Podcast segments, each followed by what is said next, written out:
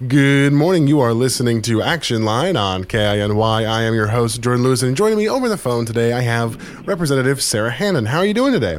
Good morning, Jordan. I'm great. It's uh, a beautiful summer day by the standards we've been having, in that it's relatively warm and uh, there are some blue patches in the sky. I cannot argue with you there. My logic is it's not torrential rain outside, so I think we're pretty good. Right. So it's a good day. Exactly. Now, there are a couple of things I want to talk with you. Now, obviously, the first big thing is we're out of session now, the session's wrapped up, and we did end up having that one day special session specifically because of the budget. And so, what kind of happened there on the House's end? Because I, because I talked with Senator Kiehl about it from the perspective of the Senate, but I haven't had a chance to hear about it from the perspective of the House. Well, uh, you, you know, so the with the budget, the operating budget originated in the House, then passed to the Senate. So once the Senate makes changes, it needs to come back to the House for what's called a concurrence vote. And if you concur with the Senate versions, if there are enough people say, "Yep, we agree with that," then that's the end of the process and and that's what ended up happening. But what traditionally happens for the sake of negotiating from both sides is that historically the the House would reject concurrence with the Senate, therefore putting us into what's called a conference committee, where um, three members from each finance committee typically, although they don't have to be, are appointed to talk about the differences between the two versions of the budget you know, how it passed the Senate and how it passed the House. We got caught up in a, um, uh, you know, a political stalemate where um, the Senate did not pass their version back over, and we were running out of time to have a uh, a committee process, a conference committee. So um, the Senate was putting us into a corner in the House to do a concurrence vote with the version they passed over because the clock was running out. We were getting to the 121st day. And in the end, that's what happened, but changes were made in the Senate on the 120th day, um, 121st day, I guess, that included changes no, actually, I guess it was in the one day special session. I'm trying to remind all the time clocks. Um, to include the changes that House members needed to be able to vote for it. Um, and in the end, that's what happened. Uh, the Senate amended the budget in this one day special session to include um, mostly capital projects, I, I, guess exclusively capital project monies that um, made the budget acceptable to enough people to vote for it. Uh, yeah, that's that's what ended up happening. Okay, and I know part of that was just kind of the going back between back and forth between the House majority and the House minority. Is there is that also part of the, what happened? Oh, and it, it was not going back and forth with the House majority and the House minority. We were not, uh, as a member of the House minority, we weren't involved in those final um, that posturing because we had already been as far as the operating budget elements of the budget because this is the other piece is the operating budget and the capital budget had been rolled in together and um, my caucus was already on board, so 16 of us were planning to vote for concurrence and supported the Senate version of the operating budget. And of course, you know, each of us could have turned to something in that and said, well, I don't like X or Y, or I want this dollar amount higher or lower. But overall, in the balance of the budget, the 16 members of my caucus, the minority caucus in the House, had intended to vote for it. And we had, you know, expressed that fairly clearly for uh, at least a couple of weeks. So the negotiations were between the Senate majority and the House majority over getting enough of their members uh, to vote for passage of the budget, and that came down to changes in um, capital projects. Okay, and that that makes it a bit clearer for me because I understood that it's like the Senate had gone it over to the House, and then the House was discussing for a while. So knowing that it's mostly between the two majorities of both groups makes it make a bit more sense for me.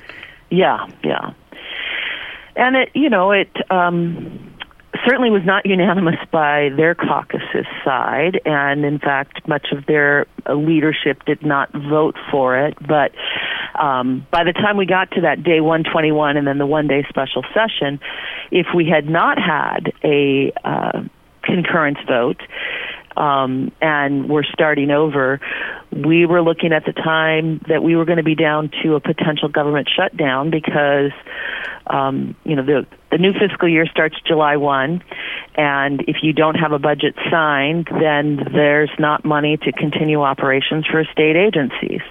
And um, we already, you know, the the the budget, the operating budget transmitted to the governor yesterday um, technically, the governor uh, he has 20 days, excluding Sundays, uh, to consider the budget before signing it, and that would put it at July 6th. But of course, again, we come back to July 1st is the start of the new fiscal year. So um, the governor, in reality, doesn't have 20 days to consider the budget and make the vetoes. But on the other hand, the governor has known what's in that budget since the you know day we adjourned. Um, so even though he hasn't had it in its final form before him, he's had these three and a half weeks to still consider um, elements if he's anticipating uh, vetoing things. Um, but the operating budget as passed is not very different than the operating budget that the governor proposed. And I would say that the capital budget items included in the final version. There's no um, Taj Mahal projects. They are still very basic. Water and sewer and building, um, you know, roof repairs on public buildings, which, uh, you know, there's certainly other roofs, other public build. Not all roof repairs are done across the state, but nobody's getting a gold roof and um, you know fancy fancy things we are doing sort of fundamental um, maintenance of public infrastructure and um, I don't think any of them jump out to me as projects that should not go forward, but I'm not the executive who gets to make that decision. right. Okay. And then, kind of while we're still on the budget, one of the things that I thought was quite notable was that there was that fairly significant increase to education funding. Yes. The largest one time uh, increase to the base student allocation. Um, but it's in the budget, not in the base student allocation is a statute under law that includes a formula of how much money goes to each child and each district. Um, and we did not get the change in the statute that makes that a permanent change, but we increased the amount going to students. Um, the individual increase is $680 per head, um, totaling a $175 million increase to the operating budget. Gotcha, and and that and that is quite significant. That that's the largest one we've seen, pretty much from my understanding. Period. Even if it is only one time. Right. Well, and I, I I'm very confident we're going to see that put because that same dollar value was the the versions of the budget, or excuse me, the base student allocation bills, because there's a Senate bill and a House bill that are addressing that formula change, and that's the dollar amount that was that's in the most current versions of each of those bills. So I believe that um, we will see that put into the base student allocation statute next year, that one of those bills will pass. Um, now there there's an ongoing problem with that in and um, a reminder of why this one-time increase is so significant in that generally um, every few years, you know, every two, four years, there is an increase to the base student allocation in an attempt to keep up with inflation costs for school districts. But inflation proofing is not a requirement of the statute. It's not in the statute, and um, we had not changed the base student allocation per head per student for nine years, eight years, and in that course of time, of course, the in- inflation has been really high in the last few, especially. So um, that increase doesn't doesn't get us. It, it doesn't fully keep up with where we've lost to inflation over the last almost decade, and it doesn't put us ahead of it. Um, I hope that when we change the the statute with the formula in it that we build in an inflation proofing or a continual growth. Otherwise, that's where you get districts stuck at a number and then a great leap forward. Um, is a more volatile political target. You know, people go, "Why? Why are we putting you know the biggest increase ever?" And you go, "Because we've we've fallen that far behind." Um, you know, there. One of the things um, a specific data point that has been used by the Juneau School District was an insurance component that back in I think it's 2018 um, cost the district a quarter of a million dollars for P&I insurance, and then it doubled, and it's doubling again this next year. So something that had been a quarter of a million dollars is now going to cost us over a million dollars, and that that's a fixed cost. We have to have insurance, um, P&I insurance, and um, whether we change how much we're getting from the state or not, the district has to hi- ha- have that. And when those costs go up, um, they come out of other places because it's one of those operational costs that must be paid. You know, and for some districts, that's a fuel cost that went up. And if we don't keep up with those fixed costs as they go up, it comes out of classroom costs. Gotcha. Now we are going to move into our break. When we come back, I'll let you kind of elaborate a little bit more on that, and then we'll move on to some other aspects of what's going on in the house. You are listening to Action Line on KINY. Okay, we are. Welcome back to Action Line. I am your host, Jordan Lewis, and joining me still, I have Representative Sara Hannan. Now, in the first half, we spent a lot of our time really talking about how the legislature wrapped up, looking at some of the items within the budget, and I do still kind of want to think on some of those things. You mentioned how like obviously when you're doing such a large increase to something in this particular instance uh, education funding that could then be you know viewed in a political sense of oh well, why are we putting so much money there now? Right.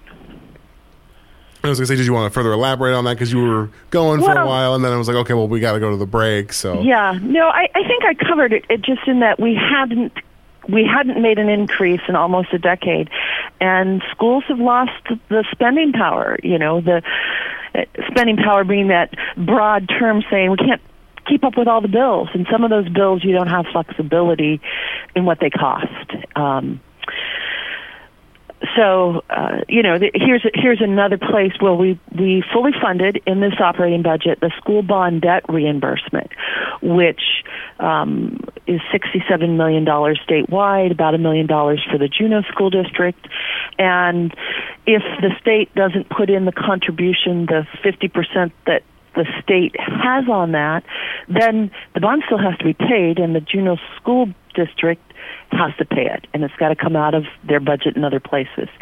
Um, so, but the governor had uh, put it in his operational budget proposal, and the legislature did keep with that fully funded. Um, so, pretty, uh, pretty excited about that because it wasn't as much of a political football this term, um, this budget cycle, as it has been in the previous four years that I've served. Um, Okay. And now, when you, well, and I think the other key thing to remember is obviously since now the governor has to look at the budget, there can still be, you know, item line vetoes or particular parts of the budget can be like, nope, we're not doing that part. right. And so it's also important to keep that in mind, especially, I, and I say that may mostly for the folks that are listening to the show. It's like, even the things that we've talked about, there could still be those li- light, the item line things where it's like, that part I don't agree with, and then that ends up getting vetoed. Right. But again, like school bond debt, the governor had it funded at that level in his proposal last December. So it would be pretty surprising if he then came around and vetoed it. Because, but over the last four years while I've served, it's been in the legislative. Did we put it in at that full amount or not? Um, and um, in in the four years I've served pr- prior to this year, the governor hadn't always put it in his proposal at the full 50% of it from the state. But the governor put it in there, and in the final budget version, it's in there at that same amount. Um, so it anticipated being signed, and um, you know, on many. And again, the governor had talked about increases on education funding throughout the year. It, it was not a a new theme or just just the legislature talking about it. Uh, across the state, 53 school districts continue to express needs and concerns about their ongoing operational costs and, um, you know, the need to change the base student allocation after that length of time. Right. Now, there was another topic I wanted to discuss with you, and this was something we talked uh, the last time you came on, and I was curious to see how, if at all, it had progressed, which was HB 43. And now, as I'm sure you know, that was the, the bill revolving around um, the banning or prohibiting of uh, conversion therapy. Correct. My yes, I'm the prime sponsor of that bill, um, and it did not progress. We we only had the the one hearing for it before uh, the um, Health and Social Services Committee, and um, we were never granted a second hearing or public testimony on it.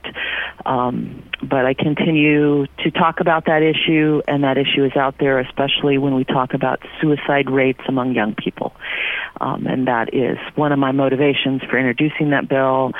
Um, and you know, globally and within the United States, it still continues to be um, an action that many locations are looking at to reduce suicide risk of um, young people. Okay. And I think it is of note, at least in my eyes, the fact that it hasn't, you know, gotten that second hearing because I I would say to someone who may not be familiar with sort of legislative process that could almost make it seem like it was being delayed, but I also know that there's a lot that goes into when things have hearings, when things don't have hearings, and there's a lot more steps involved there. Well, uh, uh, you know, I I don't want to chime in or uh, you know give motives to to chairmen of committees. Uh, the the majority in the House, when they organized majority, one of the things that they said was they would give every bill a hearing, and um, you know, so that bill, whether that chairman supports it or not. They're sort of, we will give every bill that requests it a hearing. Um, but to get a second hearing generally starts to indicate that there's interest in moving a bill forward and um, seeing if you can work out the problems that you have in it. But uh, again, we weren't ever granted a second hearing or public testimony on that bill. So um, we'll continue to push for it next session. Okay. And it wasn't my intention to kind of put you in a position where you would have to be like, oh, I think it's this. That's never my intention. It's just, those are one of those kinds of times where I'm like, okay, well, if I'm trying to look at this from the perspective of just someone on the street and they're just seeing this has happened and now it's not happening, a lot of things can go through your head if you don't have more in depth knowledge of the process. Right, right. Well, and what I always, I had a, a school group here yesterday and I um, when we were talking about that, you know, most things by the when they get to the floor in either the Senate or the House for a vote, they pass, and you, you have to remember that this is all a process that's an affirmative process. So you don't move things from the first step to the second, whether it's from the first committee to its second committee of referral or from a first hearing to a second hearing unless you have support for it. So every idea can be proposed or any idea can be proposed, but by the time something is coming to a final vote in the body, you've you know that you've got enough votes to put it on the floor. You haven't put it on the floor for a final vote unless you have the votes to pass it. Because all of this is time and energy from folks, and it's one of those of if if you don't have the support to go forward, then you don't keep moving it forward. and um, yeah. Gotcha. Well, I do know that you are going to be having a hard deadline for when you need to head out. So I do want to give you this chance to make a final comment because you got about a minute and 20 seconds. Well, I just want to make sure that the community knows that um, there is a, state legislative delegation town hall next Thursday, June 22nd, 5:30 to 6:30 p.m. at um, Juneau Douglas Yadaa.at Kalé uh, Commons. Um, there will be snacks. Uh, pizza will be provided. Um, I unfortunately will not be in attendance. There's been a funeral. Uh, a death in my family, and I will be out of state at a funeral. Um, but uh, my staff will be there, along with Representative Story and Senator Kiehl, and um, the ability to make sure we're hearing from our constituents is really significant. And so, I'd urge people to come or reach out if they have things they want to ask or share their opinions on. Gotcha. Well, Representative Hannan, I'd like to thank you for taking the time to talk with me. I knew I knew we had to you know reschedule a couple of times this month, but I was always willing to accommodate. I'm glad that you were willing to accommodate for that as well. Yes, thank you. I know I have been a hard shuffle um, because you were to be next week while I'm going to be gone, and um, yes, the ability to reshuffle till today was very helpful. So, Alrighty. Well, I will let you go. You all been listening to Action Line on KINY.